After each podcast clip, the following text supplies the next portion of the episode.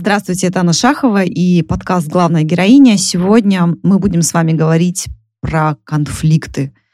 Как они возникают, почему возникают и что делать, если они уже произошли. Будем общаться сегодня с психологом Александром Шаховым, специалистом по гендерным отношениям и моим прекрасным мужем. Добро пожаловать!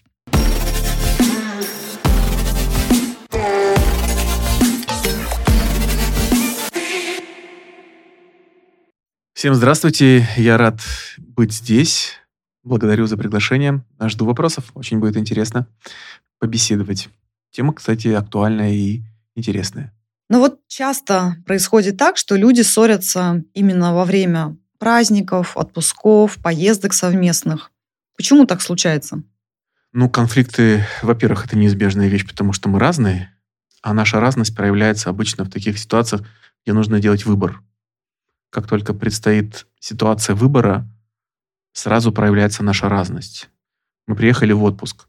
Ты хочешь на пляж, а я хочу поехать на байке покататься куда-то, да? И у нас есть разные планы, у нас есть разное представление о том, как должен быть отпуск проходить. Причем вся проблема заключается в том, что большинство пар не обговаривает план. То есть они считают, что отпуск – такая спонтанная штука, мы должны приехать на место, там разберемся. Так когда приехали туда, оказывается, у каждого в голове есть какой-то план, как проводить. И когда проявляется разность, возникают конфликты. На мой взгляд, основная причина конфликтов – это в разности. Можно ли это назвать конфликтом интересов? Можно назвать и конфликтом интересов. Мне кажется, это конфликт личности. И прежде всего в конфликте в любом случае участвует личность, а личность означает желание, интерес, представление, мечты, воображение – это означает, что мы можем сделать вывод, если встречаются две личности, то конфликты абсолютно неизбежны, и это нормально. Абсолютно. На самом деле нас интересуют конфликты. Конфликты придают жизни. Без конфликтов нет жизни. Человек мертвый, он лежит, ни с кем не конфликтует. Мы говорим упокоенный, да, спокойный, ни с кем не конфликтует. Если человек живой, он всегда создает какое-то движение, и оно всегда почти всегда противоречит нашим движениям. Ну, вот рождение — это конфликт. Любовь — это конфликт. Любое кино интересно только потому, что там есть конфликт. Любая книга интересна, потому что там есть конфликт. Нам интересно всем, чем это кончится. Ну, знаешь, помнишь, мы с тобой обсуждали, я говорил тебе, представим себе рай, да, такой, что такое рай в описании обычном, там, религиозном или в каком-то духовном? Это абсолютно бесконфликтное место. Это означает, что всем все должно нравиться. Ну, такое, знаете, вот ни день, ни ночь, потому что кому-то ночь нравится, кому-то день, да, а значит, всем должно нравиться какие-то сумерки. Мужчины и женщины, они же разные. Нам, мы поэтому привлекаемся друг к другу, потому что мы разные. Ну, там должно быть тогда ни женщины, ни мужчины, какие-то гемофродиты должно быть.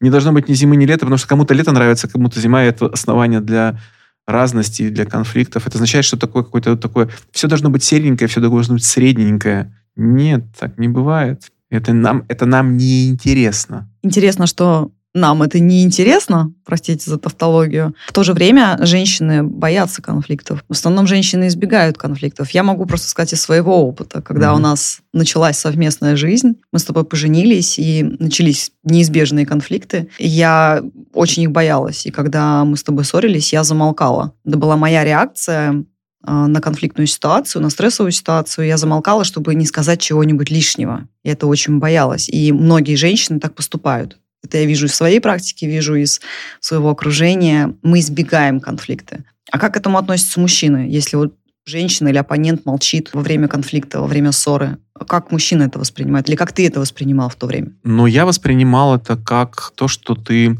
отдаляешься и оставляешь меня одного. Ну, то есть, если ты ничего мне не говоришь, то ты как бы меня бросаешь. То есть вот я тебе что-то сказал, ожидаю, что мы с тобой будем дальше это обсуждать, а ты замолкаешь. Это означает, что тебе неинтересно или нечего сказать, или ты не хочешь обсуждать. То есть это такой тупик э, эмоциональный, интеллектуальный. Но это еще связано с тем, что для каких-то людей с избегающим типом, базовым, у меня базовый избегающий тип привязанности, который я корректировал, для избегающего типа привязанности э, молчание является пыткой. Потому что в детстве, например, моя мама, чтобы меня воспитывать, она молчала. То есть, по сути дела, бросала, избегала, игнорировала. И для меня твоя реакция была это повторением этой маминой истории, из-за которой я страдал детство, да, которой я избегал в детстве, это игнорирование. Поэтому в ответ на игнорирование у избегающего типа всегда есть две реакции. Либо он в ответ избегает, только сильнее, а поэтому была холодность. И помнишь, я в самом начале просто хлопал дверью и уходил. Очень распространенная мужская ситуация. Либо нападать, то есть агрессивно орать, оскорблять, либо наказывать холодностью. Конечно, мы с тобой, и ты, и я, мы с тобой, наши типы, у тебя тревожный тип был, у меня избегающий. Мы, конечно, проработали их. Эти ситуации решили. Кстати, как тебе далось вот эта вот коррекция твоя? Как ты научилась не молчать? Как ты, как ты заставила себя продолжать разговор? Какой рецепт ты можешь предложить? Как я справлялась с ситуацией? Ну, мы с тобой обсудили. Ты мне объяснил, а, что для тебя значит мое молчание, и я выработала, или мы вместе выработали новые правила. Ты мне сказал, что лучше говорить что-то, чем вообще ничего не говорить. И первое время, во время конфликтов, я просто говорила я не знаю, что мне сейчас сказать, мне страшно, я там, не знаю, я, я переживаю, мне грустно, мне печально. Я говорила просто о своих эмоциях, без упреков. Всегда есть что сказать. Всегда есть что сказать, потому что можно как минимум сказать о, о своих эмоциях, о том, что ты сейчас чувствуешь, о том, чего боишься, что сейчас происходит? Чаще всего именно это и страшно сделать. Открыться и сказать, что тебе сейчас больно, что тебе страшно, что ты боишься, что человек уйдет, хлопнет дверью, больше никогда не вернется. Тебе страшно оставаться одной со своими эмоциями. И, наверное, многим женщинам а, страшно еще и казаться уязвимой. Многие говорят, что это слабость быть уязвимой, и их учили быть сильными, с детства не показывать свои эмоции, поэтому нам а, достаточно сложно бывает в конфликтных ситуациях говорить, что мы чувствуем. Порой даже мы и не понимаем, что мы чувствуем. Это другой, конечно, еще аспект, но не менее важный. Поэтому, наверное, диалог и постоянная тренировка и правила, которые я записала, как вести себя в конфликтной ситуации. Сказала тренировка. Что значит тренировка? Из конфликта в конфликт. Я, во-первых, у меня есть правила поведения во время ссоры, которые я на протяжении нескольких недель перечитывала каждый день. Я учила, приучала свой мозг, что у меня есть определенная, как мы это вместе называем, инструкция для эвакуации. У каждого из нас есть правила во время ссоры. И для того, чтобы оно отложилось в подсознании, чтобы это стало привычкой, я их повторяла несколько недель подряд. И когда происходила конфликтная ситуация, я начинала вспоминать, что у меня есть определенные правила, что мне нужно вести себя согласно этим правилам. Получалось, конечно, вначале через раз. Или, может быть, даже через два. А, но в итоге, мне кажется, мы хорошо с тобой сейчас справляемся в конфликтных ситуациях и следуем своим правилам. Каждый из нас. Да, это такая психологическая особенность, э, когда в стрессовой ситуации, в любой эмоциональной ситуации, будь то позитивная эмоциональная ситуация, например, сильная радость или любовь, или наоборот негативная ситуация, обида, там, страх, тревога, гнев, наша эмоциональная сфера расширяется, и а, наша интеллектуальная сфера сужается. Первое, что отключается в интеллектуальной сфере, это память. Интеллект вообще основан на памяти. То есть мы, мы делаем какие-то выводы и прогнозируем на основании нашего предыдущего опыта. Поэтому люди совершают ошибки каждый раз одни и те же, потому что, находясь в состоянии эмоций, они не могут вспомнить предыдущий опыт и не могут вспомнить, что они там решили. Да? Как, как выходить из этой ситуации. Ситуация «я больше так не буду» или я буду по-другому не работает. Потому что первое, а как ты будешь? Если я не буду так, то будешь как вместо этого. И второе, а, память отключается. На память нельзя полагаться. А память тренируется очень просто. Нужно просто очень часто повторять. Это, конечно, есть мнемотехники, но обычно и они плохо работают э, в стрессовой ситуации. Поэтому как ты, так и я мы с тобой приняли решение, у нас с тобой есть правила во время конфликтов. Три простых действия, которые должен делать я, которые ты должна делать ты. Например, для себя я принял решение, мы с тобой вместе обсудили, мы с тобой обсуждали, что является самым стрессовым, что может ухудшить ситуацию, да, когда ссора возникла уже, что может ухудшить ее. Самое главное, не ухудшить ситуацию во время ссоры. Например, мои уходы и хлопания двери в самом начале наших отношений для тебя действовали очень стрессово. И поэтому я принял решение, что бы ни происходит, я не ухожу. Да, это требовало очень серьезных усилий. Сильных?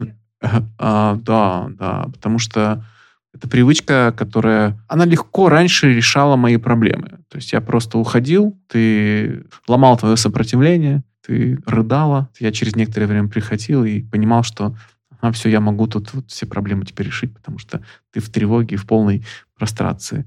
Да, это манипулятивный вещь, и в самом начале отношений я, у, меня, у меня были эти манипуляции. Не хочу сказать, что они сознательные были, были бессознательные, выработанные, наверное, моим прошлым. Это такая защитительная, на самом деле для меня это была защитительная реакция. То есть просто если человек тебя не понимает, или он молчит, игнорирует, просто нужно из этой ситуации уйти, потому что о чем дальше можно говорить. Я ошибаюсь, если скажу, что 95% мужчин так решают конфликтные ситуации, хлопанием двери. Думаю, что многие, многие мужчины так решают проблемы, отчуждаются. Потому что они привыкли так решать проблемы. То есть они просто говорят, хорошо, я хлопнул дверь и ушел, проблемы не существует. Или они действительно увидели, что женщины таким образом сдаются и готовы обсуждать проблему. Или и то, и другое. Наверное, и то, и другое. В мужской психологии изначально нет, в базовой психологии нет такого а, решения конфликта, как вин-вин. Выигрыш-выигрыш. В мужской психологии либо я проиграл, либо я выиграл. Если я выиграл, то ты должна проиграть. Именно поэтому мальчишки, а, если дерутся, один сидит на другом, лупит его и кричат «сдаешься, сдаешься, сдаешься». Потому что если тот, кто лежит на спине пораженный, поверженный, он не крикнул, что сдается, то он и не сдался. А это значит нет победы. Поэтому мужчина, когда кричит или когда уходит, он хочет увидеть, что женщина признала поражение. Иначе тогда он не выиграл. Поэтому мужчинам, конечно, нужно учиться э, новой, новой тактике, которую, которую не обучают ни в сказках, ни, ни в школах, ни в литературе. Там всегда есть какой-то один герой. В кино есть всегда один герой, который побеждает всех. И победа должна быть всегда безоговорочная. Потому что мы знаем по мужской нашей мужскому опыту, что если я до конца не победил, то всегда возникнут какие-то люди, которые оспорят победу и могут у тебя это от, отобрать. Поэтому мужчина стремится к тотальному разгрому женщины, чтобы она была повержена, полностью раздавлена, унижена. Тогда это считается полной победой. Ну, такова мужская природа. С мужчинами мы поступаем так. То есть вы поступаете так, потому что привыкли так в своем мужском мире. Но как вести себя с женщинами, мужчин чаще всего не учат. И, наверное, у них нет понимания чаще всего, как себя чувствует в это время женщина. Потому что самый большой, наверное, упрек, который я слышу от женщин по отношению к своим мужчинам, своим партнерам, что они хотят быть всегда правы, что они хотят быть всегда выигрышными, выходить из конфликтов, а женщина всегда должна как будто немного сдаваться. И женщины чувствуют в этом несправедливость. Говорят, почему я всегда должна это делать? Почему я ну, должна... как, бы, как бы не немного сдаваться, а как бы совсем. А, как бы совсем. Тем более, тем более совсем сдаваться. Из своего наблюдения могу сказать, что женщины часто боятся сдаваться, потому что думают, что мужчины не будут их уважать. Так ли это? Непростой вопрос. Отчасти да, отчасти нет. Отчасти да, потому что в целом в мужском мире, в мужском подходе к женщинам относятся пренебрежительно. Вот эти все шуточки, вся эта система, парадигма взглядов о том, что бабы дуры, о том, что бабы слабые, вот эти все поговорки «волос длинен, а ум короткий», это все вот про, про такое уничижительное заранее, установка на уничижительное отношение к женщинам. И она в мужском мире действительно есть. В патриархальном мире она существует. Отчасти она объективна. Я не говорю про, про то, что женщины глупые, ни в коем случае. Я так лично не считаю. Но так как мужчины живут в мире выживания, то женщины с точки зрения выживания гораздо слабее себя проявляют, чем мужчины. Ну, например, там, в простых ситуациях, где мужчины себя чувствуют королями. В тайге костер развести, там, ящерицу поймать, там, змею убить, да, там паука просто. Ну, паук, же насекомые. Большинство женщин просто боятся. Поэтому с нашей точки зрения, которую мы еще прошли в мальчишестве, да, мальчишки, которые боялись пауков, боялись прыгнуть там в реку или с крыши гаража, они считались слабыми. Они не умели, например, контролировать свои эмоции, злость или страх. Поэтому с нашей точки зрения, так как мужчина живет в мире выживания, то женщины слабее гораздо. Они такие бросовый материал. И в нашем мужском мире у нас есть иерархия. Всегда есть главарь, вожак, есть какая-то последователь. И есть там то, что называется в тюрьме опущенные. Да, к ним очень презрительное отношение. Никто не хочет попасть в эту, в эту категорию. Поэтому для мужчин это очень важная иерархия. И поэтому изначально, конечно, мужчины, много мужчин уничижительно относятся к женщинам, и поэтому мальчикам нужно читать э, с детства вот эти книги про трех мушкетеров, про рыцарское отношение к женщине.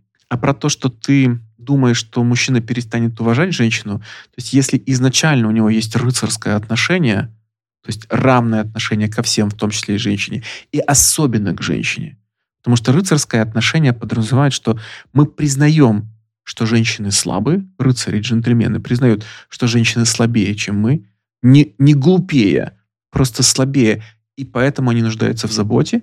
И в этом смысле мы как бы женщину наоборот сознательно и добровольно ставим на пьедестал. Мы поклоняемся женщине, да? Рыцари и джентльмены поклоняются. И здесь нет никакого неуважительного отношения. Если, правда, женщина соблюдает паритет и уважает мужчину. Хотела только что спросить или сказать, что бывает такое, что если мужчина, например, уважает женщину, уважает ее чувства и эмоции, меняет свое поведение и, например, предположим, говорит, да, я был виноват, а, женщина может его, так скажем, добить то есть тоже в такой, как мальчишеской истории, что он должен прям сдаться и сказать, что он виноват, и он должен это признать, и она почувствует свое превосходство над ним. Я думаю, что это мужчины тоже боятся, потому что, скорее всего, они, наверное, перестанут себя уважать рядом с такой женщиной. И поэтому они стремятся к такому, или, скажем так, ведут себя именно таким образом. Так как я говорю в какой-то степени, наверное, за женскую аудиторию, могу сказать, что часто для женщин конфликт – это такая катастрофа. Мы катастрофизируем конфликт и думаем, что если мы ссоримся, если он, предположим, хлопнул дверью и ушел, то это конец. Угу. И нет выхода. Есть ощущение, угу. что это тупик, угу. конец, и невозможно из него выбраться. Угу. И это очень страшно, накрывают эмоции. И, и думаю, что все женщины этого боятся. Для мужчины это является концом, или это, наоборот, является такой точкой отсчета – для того, чтобы выстроить э, новые правила. Не его правила, а просто новые правила взаимодействия в семье. Все зависит от мужчины. Я думаю, что в этом смысле мужчины мало отличаются от женщин, и для многих мужчин вот эта ссора, это тоже такой пункт, типа, все, конец. Все, я ухожу с концом, меня тут не понимают, меня не признают в качестве э, лидера, вожака, что мне тут делать. Да, эффект катастрофизации, он действует и на мужчин, и на женщин. Просто мужчины, они в основном отчуждаются, то есть они отдаляются эмоционально, а женщины замирают часто. Хотя я знаю, что есть категория женщин, которые, наоборот, в конфликтах они начинают нападать. Зависит ли это от темперамента человека или больше от установок и примеров из детства, как решать конфликты? Сложный конгломерат и от темперамента, и от типа а, привязанности, и от установок, и от состояния человека в какой-то момент э, женщина может, ее может все достать э, в конце концов. То есть она может сказать, да хватит уже, да, начать нападать. От э, ролевой модели матери, если мать вот обращалась определенным образом с отцом таким образом, точно так же. Мы смело можем сказать о том, что можно научиться решать конфликты. И конфликт это не конец, а конфликт это точка отсчета или, скажем, точка выбора. Я очень люблю, как ты говоришь, что конфликт – это выбор. Мы можем либо отдаляться друг от друга, можем еще больше сблизиться. Поясни, пожалуйста, почему именно точка выбора? Ее называют еще точка бифуркации. Угу. То есть это такая точка, куда ты можешь выйти налево или направо, либо в развитие, либо, наоборот, в деградацию. Но конфликт – это всегда приглашение стать ближе, потому что конфликты выявляют разность в интересах. И это означает, что я что-то новое узнал о тебе, чего раньше не видел. Это узнавание партнера, более глубокое узнавание. И дальше зависит от того, как ты настроен. То есть ты, если отношения, изначально ты вступаешь в отношения для того, чтобы узнать человека ближе, он тебе интересен, и ты понимаешь, что он глубже на самом деле, чем ты представляешь себе. Возможно, человек и сам не знает. Для него многие, для нас многие вещи становятся открытием э, в ходе жизни. Вот я так думаю, ух ты, а я и не знал, что это меня цепляет, да? Но ты выбираешь либо идти сторону узнавания, принятия и выработки механизмов договоренности с, с новой аспектом личности, либо отдалением, типа сказать, окей, мне это не нравится, я не хочу сказать, скорее, я не умею это решать, я не знаю, как с этим быть, я не знаю, как с этим смириться, я не знаю, как найти общность с этим человеком. Это обычно эгоистические исключительно убеждения. То есть я хочу отношения для того, чтобы я, мне в них было хорошо. Мне в них. Если ты становишься мне неудобной, у тебя появляется какая-то часть личности, проявляется, которая мне дискомфортно, и я говорю, окей, мне это не нравится, убирай это, убирай этот угол, я не хочу его видеть. вот. Мне нравится, помнишь, мы с тобой смотрели э, фильм «Исход цари и боги», и там есть такая красивая свадебная клятва древних евреев, по-моему, и там есть такая фраза «Я принимаю тебя такой, какой я тебя вижу, и такой, какой я тебя еще не вижу». Это очень мудрые слова, потому что они на самом деле готовят человека к тому, что ты только начнешь его узнавать. Когда мы встречаемся друг с другом, мы стараемся, мужчина и женщина стараются показать себя с лучшей стороны. Это такие а, очень маленькие, короткие, краткие миги личности нашей. Когда мы начинаем жить вместе, мы начинаем узнавать о друг друге гораздо больше. И это, конечно, везет к конфликтам, безусловно. Поэтому нужно прежде всего изменить отношение к конфликту. Конфликт — это возможность, предложение стать ближе. Если ты когда-нибудь... Был у тебя опыт, когда вы ссорились с подругами? С некоторыми подругами ссорились, и потом ваши отношения охладевали. А с некоторыми ссорились, проясняли границы, узнавали друг друга и становились еще ближе. Был такой опыт? У меня был такой опыт с моей лучшей подругой. Мы с ней э, поссорились и несколько месяцев не общались. Но после мы с ней поговорили, и узнали себя, действительно друг друга узнали еще ближе. И у меня было ощущение, что наши отношения стали очень глубокие и доверительные. Конфликт ни в коем случае не отдалил нас, а наоборот еще больше сблизил.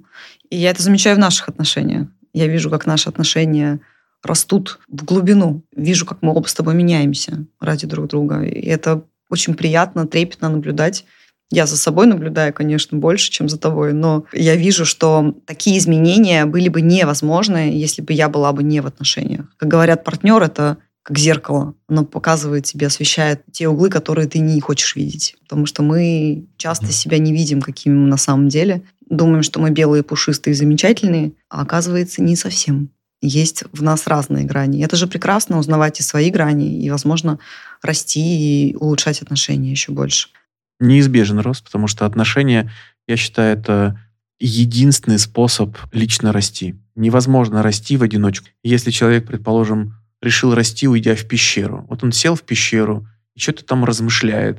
Он находится в рамках своих, своего воображения, своего опыта. Никакого нового опыта, никакой новой части себя он познать не может. Я все время говорю, легко быть терпеливым, когда ты лежишь на диване и смотришь телевизор. А иди в очередь где люди нетерпеливы и хотят залезть вперед тебя, и посмотрим, насколько, насколько это развито. Вот то, что точно так же в отношениях. Мы, мы развиваемся, и это прекрасно.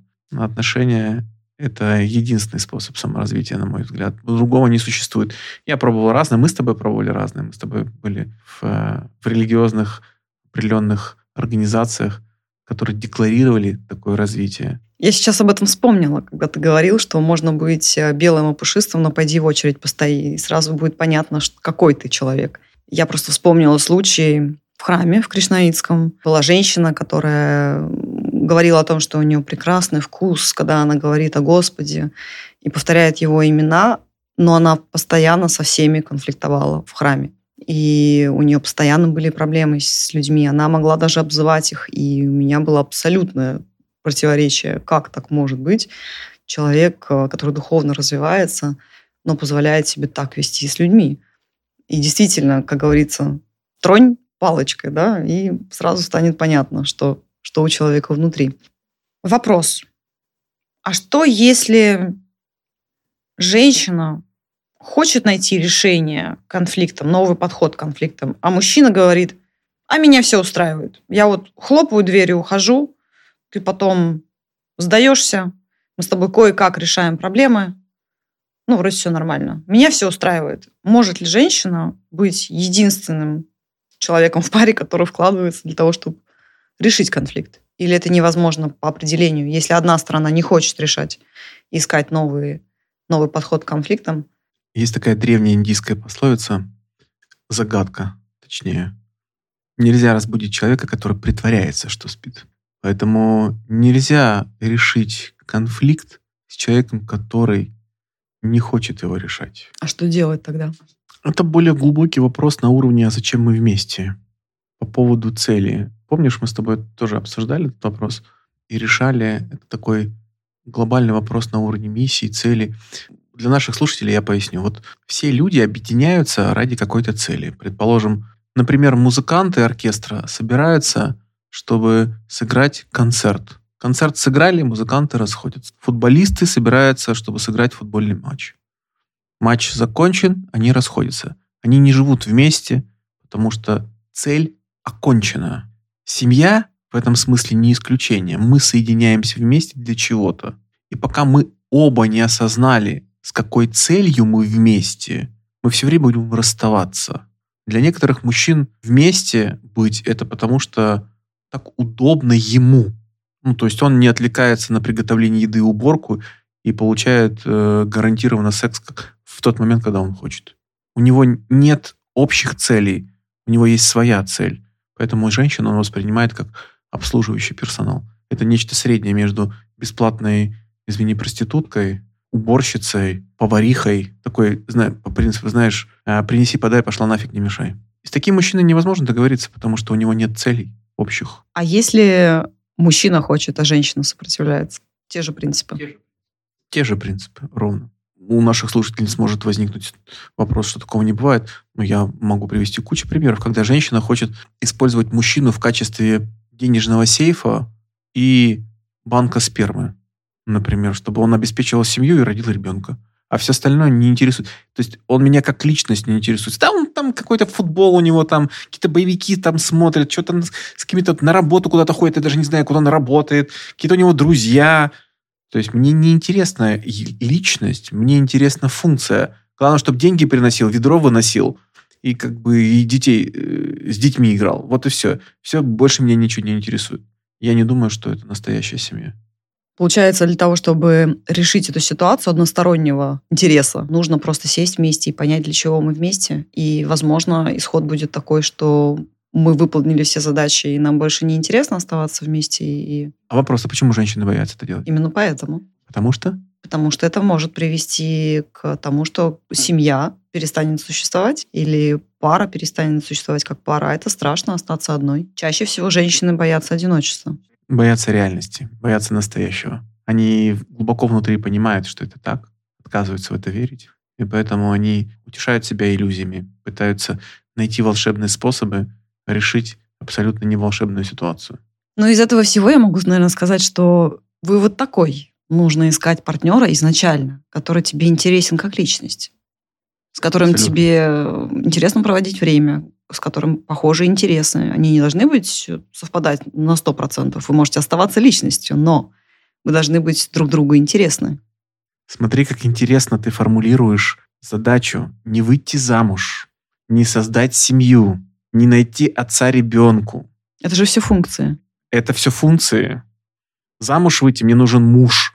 Просто мужчина, который будет называть себя мужем. Нужно родить детей, нужно отца ребенка, я хочу семью. Значит, нужен кто-то, кто будет создавать эту семью, ну, как бы вот номинально, да, такой функции быть. Нет, а если я говорю, что я ищу личность интересную, личность интересную, это другое, совсем другая установка, и другой результат будет совершенно. Революционный вывод такой у нас сегодня с тобой. Я думаю, что он революционный для наших слушателей, но не для нас. Мы с тобой, кажется, вот именно так и познакомились. Я, во всяком случае, в тебе в первую очередь увидел личность, которая, с которой мне интересно. И мы с тобой, помнишь, мы с тобой полтора года переписывались почти каждый день. И созванивались, и общались по телефону по несколько часов. Нам всегда было интересно.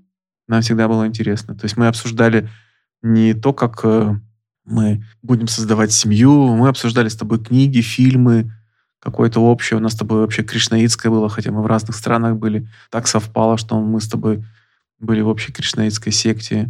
Какие-то идеи, философию обсуждали. Мы читали с тобой научно-популярную литературу вместе.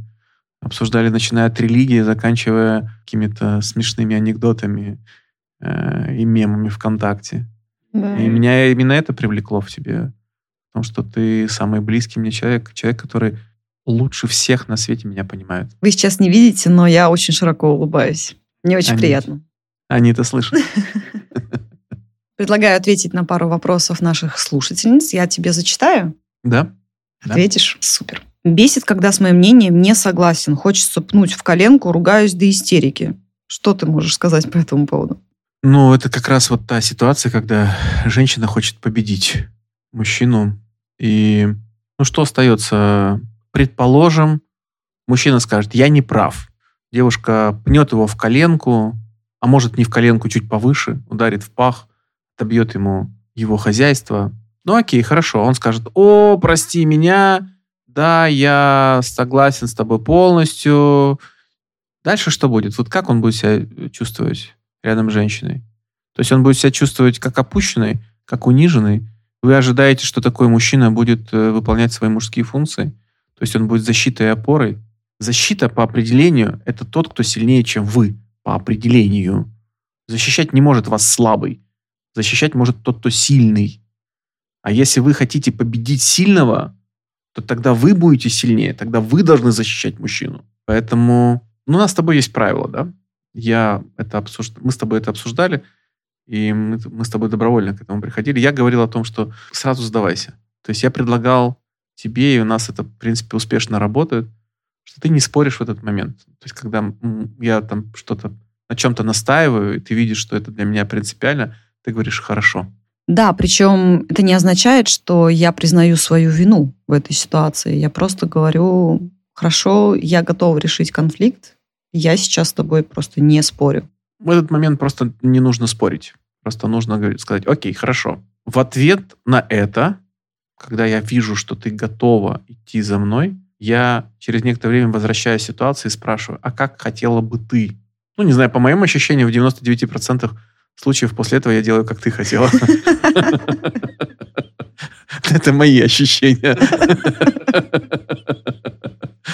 У тебя может быть не так, как по твоим, кстати. Мне кажется, что у нас пополам. 50 Да? на 50. Ну вот видишь, мы как-то у нас не совсем. По-разному очки Ну, считаем. по- по- По-разному очки считаем.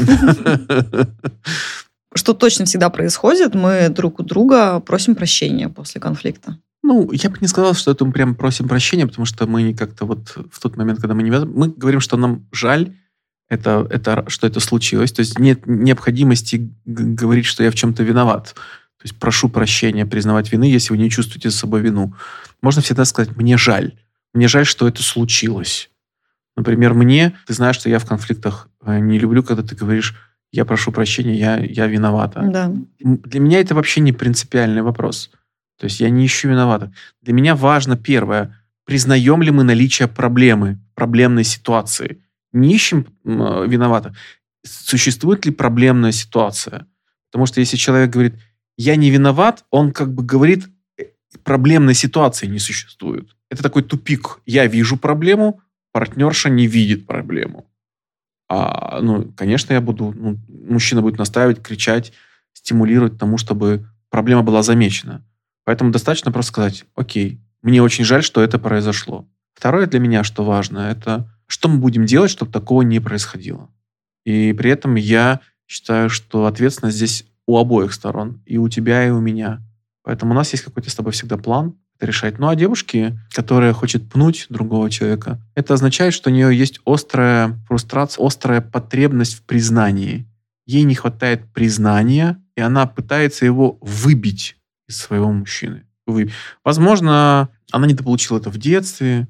Возможно, мужчина, скорее всего, мужчина это признание не дает. Но если вы будете требовать, хватать его за грудки, трясти, бить по коленке, под дых, леж, лежачего добивать его, вы признания-то не добьетесь. Вы, призна, вы добьетесь покорности, вы добьетесь унижения, добьетесь страха, добьетесь ненависти, но точно не признания. В нашем русском обществе есть такая концепция, что боится значит уважает. Нет, боится значит ненавидит. Уважение – это совсем другое чувство. Уважение – это позитивное чувство. Уважаю я человека за его качество, за его, возможно, за его ум, за его доброту, за его ответственность. Вот это уважение. И в уважении нет страха.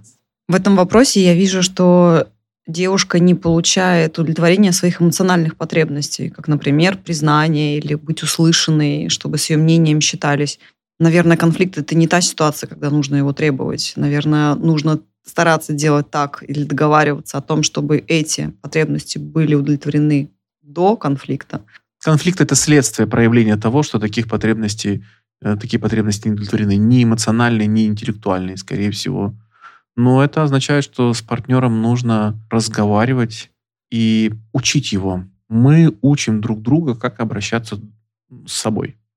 Я учу тебя, как обращаться со мной, ты учишь меня, как обращаться с собой. Это интересный момент. Я думаю, что многие об этом не задумывались, что в конфликтах мы друг друга обучаем. Скорее всего, конфликт — это результат того, что мы не научили правильно проявление, да, что вот со мной вот теперь так нельзя, да. А, да, да, да. И в том числе конфликт — это яркое, острое выражение того, что со мной не так, у меня есть какая-то потребность. Вообще конфликт — это всегда говорит о какой-то потребности. Например, я голоден, и это тоже, можно сказать, я ну, какой-то внутренний конфликт. Мне кажется, это очень интересное сейчас осознание того, что в конфликте мы сами можем понять, какие наши потребности не удовлетворены. То есть мы можем относиться к конфликтам как к чему-то очень интересному и увлекательному процессу. Потому что не было бы конфликта, я бы не узнала, что у меня есть такая потребность, и я не смогу научиться удовлетворять ее самостоятельно или договориться с партнером, как ее удовлетворять. Мне кажется, это здорово. Можно видеть конфликт как шанс познать себя еще глубже. Безусловно, безусловно. Часто люди чего-то требуют, признания какого-то, ты мне мало уделяешь внимания. А, на самом деле потребность человека в эмоциональном внимании нужно просто понять, если глубже разбираться в этом, спросить себя, а кто кроме мужчины еще должен удовлетворять мою потребность в, в эмоциональном внимании. Потому что если все сваливать на одного мужчину, то это слишком большая ответственность для человека. Мы начинаем его выжимать, мы начинаем его а, выскабливать, э, вытряхивать из него душу в том, чтобы удовлетворить потребность. А удовлетворение потребность, это нужно просто понять, это моя ответственность. Кушать поесть – это моя потребность. Сходить в туалет – это моя потребность. Ощущать себя в безопасности – это моя потребность. Если у меня есть потребность в сексе, именно я ее организую сам, ищу ее, завоевываю. Если мне хочется секса с тобой, то я пытаюсь тебя завоевать и склонить, сделать привлекательный секс со мной. Понимаешь, а не то, что я жду, пока ты сама проявишь инициативу и, и догадаешься, что у меня потребность сейчас такая есть. То же самое женщина, если она хочет проводить время с мужчиной, ей нужно сделать так, чтобы ему было интересно с ней проводить время. Да, и не требовать, э, и не думать, что это какая-то обязанность другого человека там, проводить время. Он не проводит время, потому что ему неинтересно. А это вот это вообще интересная тема отдельного разговора по поводу женщина никому ничего не должна, а мужчина все, все всегда должен. А женщины говорят, почему женщина, почему все психологи говорят, женщина должна? Я говорю, нет, вообще никому не должна. Женщина же такая, как кошка вообще, никому ничего не должна. Только мужчина все должен. Должен дарить цветы, должен приносить кофе в постель на 8 марта, поздравления должен, должен зарабатывать, должен быть хорошим отцом, должен носить мусор. Вот такой мир, да, который хотят женщины. Так не работает. Если женщина никому ничего не должна, то и мужчина никому ничего не должен. Это правильно. Если я хочу есть хлеб с икрою, то мне нужно сходить в магазин и за хлебом, и за икрою. Я должен сходить. Поэтому женщина и мужчина должны делать что-то, чтобы получить то, что они хотят. В этом смысле женщина и мужчина должны. Любопытно. Есть о чем задуматься. На здоровье. Мы с тобой такие беседы часто ведем. Нам с тобой есть о чем поговорить. Есть о чем. Если вам интересно будет услышать об этой теме отдельный эпизод подкаста, пишите в комментариях, мы еще запишем про потребности, удовлетворение и про кто что должен в семье. Эта тема, я думаю... Будет многим интересно, нам не жалко. Я буду Отлично. часами рассуждать о том, что должна женщина. А ты можешь часами А я рассуждать. буду часами сидеть и записывать. Я думал, ты будешь часами рассуждать, о чем должен мужчина. Что должен мужчина Буду, делать. конечно. Конфликты бывают не только между партнерами, они бывают вообще, в принципе, в семье. А, Например, вот был вопрос от э, слушательницы, что сестра мужа лезет постоянно в отношения с советами непрошенными, и постоянно возникают конфликты. Как себя вести в этой ситуации? Если мы примем, что конфликт акси- за аксиому, что конфликт – это возможность узнать личность ближе, то тогда решение довольно очевидное. Большинство людей избегают конфликтов, потому что они хотят, чтобы их не беспокоили. При этом они надеются сохранить отношения. Ну, понятно, что э, женщине не очень хочется, когда в их семью влазит какой-то человек, с кем не хочется строить отношения. Ну, сестра или там, или его мама, да, свекровь, там, непонятно. Бывшая, его бывшая или дети от предыдущего брака. Никому не хочется. Но мы должны понять, что мы не берем человека одного, мы берем со всем его, я говорю, со всей ее телегой, да, что там вот, этот, вот на этой телеге весь предыдущий опыт, как домашний скарб, там бывшая сидит, там его дети, друзья, его работа, его привычки, зависимости, болезни. Мы не берем какой-то отдельный идеальный образ, с которым хотим иметь дело очищенное от всего. Нет, мы берем человека со всем его прошлым. Так же, как каждая женщина рассчитывает, что ее примут со всем ее скарбом, с ломающими, секущимися кончиками волос, с, с ПМСом, а, с детьми от предыдущего брака, с ее мамой, с сестрой, с подружками, с ее увлечением сладким. Да, это же все куча всего со всеми связями. Поэтому, если мы хотим а, строить отношения с человеком, мы должны строить отношения с, вот с каждым элементом из его прошлого. Мы должны как, какие-то отношения выстроить. И здесь нужно понять, что сестра – это личность. И придется с этой личностью отношения выстраивать. И у меня есть универсальный совет, как решить лю- любой другой, любой конфликт. Слушаем очень внимательно. Нужно глубоко заинтересоваться личностью человека. В этом случае, например, попробовать понять, почему она так думает, почему она дает именно такие советы. То есть задать вопрос, скажи, скажи, пожалуйста, предположим, задать вопрос.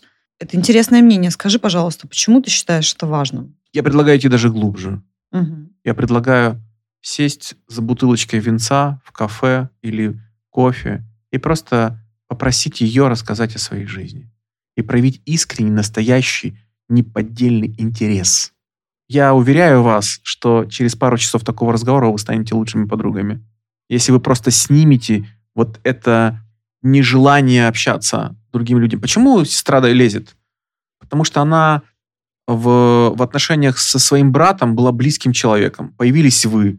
И вы такая смотрите на нее с таким презрительным таким лицом стервозным и говорите, что ты лезешь? Теперь я на месте, я хочу быть для него всем миром. Я хочу заменить ему всех вас. А вас я хочу выкинуть на помойку. Ну и как вы думаете, сестра должна отреагировать на это? Конечно, она усилит свое давление. Конечно, она захочет укрепить связь. Она хочет, захочет с вами сражаться. Она захочет доказать, что для нее это ценность ее брат. Она захочет ос- оставить эту часть дальше своей жизни. Она не готова выкинуть ради какой-то стервозной бабищи, которая Ну, ни с того ни сего залезла в их отношения. Вы должны пон- понять, поставить себя на ее место. Вот пока ты рассказывал про эту ситуацию, я подумала о том, что мы часто невнимательны к другим людям, и это является тоже причиной конфликта. То есть мы не хотим слышать человека, мы не хотим быть внимательным к его чувствам, к его мировоззрению, к его ценностям. Ты сейчас прям попала прям в самую точку. Это не одна из причин, это единственная причина конфликта. Мы не хотим понять другого человека. Мы хотим от него отделаться. И чтобы он удовлетворял просто наши потребности и, и не создавал никаких проблем. Чтобы он был функцией. Мы не хотим принять, что это личность со своими интересами, со своим миром, со своим взглядом. Мы говорим, нам не интересно это. Выполни свою функцию, пошел нафиг, не мешай. Вот это игнорирование, вот это вот отношение к человеку, как, ну, как бы, ты мне не интересен. Это самое глубокое оскорбление для личности, самое глубокое. Мы очень сильно обижаемся на это. Поразительно просто. По сути дела, когда я игнорирую, отвергаю человека, это означает, я говорю ему, ты не существуешь, а это означает буквально смерть. Буквально смерть. Мы очень боимся смерти. Мы против смерти. Мы воюем с людьми, которые хотят нам смерти. Мы, хотим, мы воюем с людьми, которые хотят нас уничтожить. Будь неважно, физически или морально. Мы протестуем против них. Поэтому если э, мы посылаем такие сигналы, ты нам не интересен, то человек будет конфликтовать. Он будет приходить к нам и говорить, я существую, ты должен услышать меня. Поэтому люди кричат в конфликтах в том числе. Да. Они хотят быть услышанными. Они хотят быть услышанными. Крик э, это сигнал того, что мы эмоционально находимся на очень далеком расстоянии. Это означает, что не слышишь. Есть очень простой способ э, решить вопрос. У, угомонить любой крик. Нужно просто говорить человеку, что ты слышишь. Рецитировать его, его слова? Рецитировать это вообще э, самый простой способ быть профессиональным психологом. Просто ты повторяешь я правильно понимаю, что ты вот... И дальше вы повторяете фразу человека. Например, я тебе говорю, ты никогда не проводишь со мной время. Я говорю, дорогая, я правильно тебя понял, что ты считаешь, что я с тобой не провожу время? Да. Да, ты вынуждена ответить «да». Либо вынуждена уточнить. Да, либо скажу, не, не то, что никогда, но вот, например, в празднике ты работаешь, а мы не пошли с тобой на праздничный завтрак. Я правильно тебя понял, что тебе хотелось бы в празднике больше времени проводить со мной? Да, ты правильно понял. Видите? То есть, когда я тебе задал этот вопрос, ты сказал «да», ты чувствуешь, я услышал тебя, да? То есть, во-первых, для меня важно, потому что я услышал настоящую твою потребность. Для тебя важно, что ты поняла, что тебя слышат. Я могу вам сказать, ребята, серьезно, 50, 60, если не 80% всех ссор закончится после того, как вы дадите человеку ощущение, что вы его услышали. Потому что мы все понимаем, что мир не сделает так, как мы хотим. Но мы хотели, чтобы мир нас услышал, чтобы другой человек просто услышал как минимум. 80% конфликтов решается вот, вот этим. Это означает, что каждый партнер должен во время конфликта концентрироваться не на своей правде, не на своих чувствах, а на том, чтобы внимательно слушать партнера. Правильно я понимаю? Это называется навык активного слушания. Но вот если мы можем дать нашим слушателям совет, универсальный совет, как решать конфликты в семье, какой бы ты дал? Один универсальный. Он и есть? Да, я, наверное... С одной стороны, можно сказать, активно слушайте, да, рецитируйте, но это может превратиться в средство манипуляции, потому что вот это сейчас, знаете, вот эта фраза «я услышал тебя», да, и я тебя да, понимаю. Да, которая сейчас уже всех э, бесит она бесит, потому что эта фраза по принципу отделаться пошел нафиг. Да? То есть я просто не хочу это обсуждать. Поэтому эта фраза, она должна работаться только с глубинным желанием. Поэтому мой рецепт – это гораздо сложнее и глубже, чем можно себе представить на уровне техники разговорной. Мы просто должны выработать в себе осознанное желание – видеть в другом человеке достойную уважения личность. Иными словами, я должен просто в какой-то момент включиться и сказать, блин, а мне интересно. Есть классное упражнение, которое я практикую на тренинге, которое мы с тобой тоже практиковали. Давай расскажем. Пары семейные могут это сделать. Нужно взяться за руки и просто смотреть друг другу в глаза. Пять минут. Причем не, не в глаза а за глаза. Попытайтесь посмотреть за глаза с желанием, с установкой увидеть, что там внутри за человеком, какой его опыт, о чем он думает, что он чувствует. Это глубочайшее упражнение, тренирующее эмпатию. И тогда вы начинаете вдруг понимать, что, во-первых, вы можете уловить, что вы избегаете зрительного контакта. Для вас это некомфортно, вы не готовы открыться. Это сигнал к тому, что вы вообще не готовы открываться на самом деле. То есть вы не доверяете другому или вам страшно открываться другому человеку. Как вы хотите построить доверительные отношения, если вам страшно? Это как раз то упражнение, когда мне не только страшно говорить, мне только страшно смотреть другому человеку, открываться, быть открытым, быть уязвимым. Потому что смотреть в глаза, доброжелательно пытаться понять другого человека, это открываться. А многие Люди, испытав предыдущий опыт, э, когда ему плюнули в душу, боятся это делать. Второй момент, который мы можем вдруг понять, что смотря другому за глаза, я вдруг ловлю себя на мысли, что я это делаю механически, я думаю о себе. Мои мысли зацикливаются обо мне. Почему я так делаю? Выключил ли я утюг? Что я буду делать через 15 минут, когда это все закончится? То есть я вдруг понимаю, что я, мои мысли не готовы быть с другим человеком.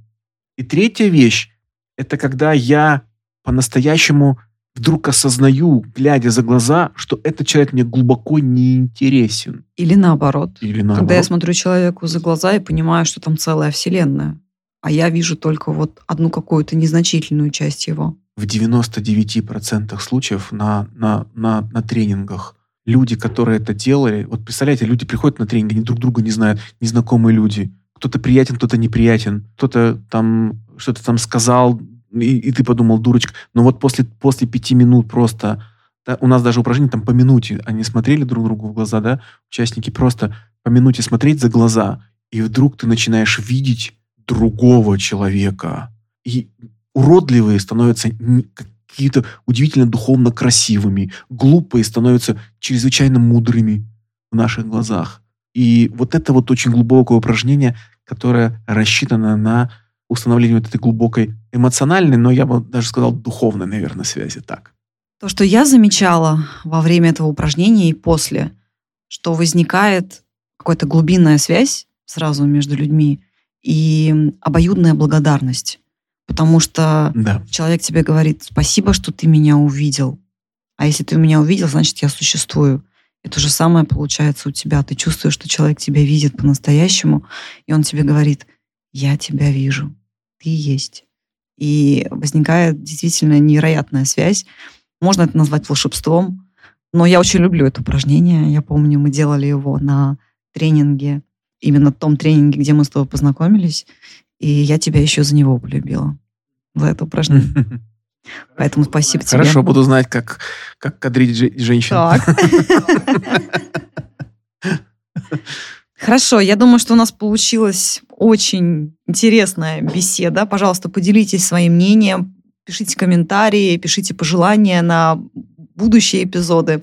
Приглашать ли еще мне моего мужа, психолога, необыкновенно интересного собеседника еще в, в мой подкаст. И жду от вас в том числе вопросы. Спасибо тебе большое, что поделился своим, своей мудростью, своими знаниями, своими инструментами, как решать конфликты. Я думаю, что наш с тобой разговор заставит наших слушательниц задуматься и, возможно, изменить свое отношение к конфликтам. Я очень на это надеюсь. Спасибо, что пригласила. Мне было, правда, интересно, как всегда, с тобой разговаривать, обсуждать, потому что ты для меня всегда интересный собеседник. Мне было интересно поделиться с вами, дорогие слушатели, тем, что я понял. Возможно, это не всегда совпадает с вашим мнением, но это мой опыт, мои мысли. Возможно, это вас обогатит. Спасибо вам. Будьте счастливы, всего доброго. До новых встреч.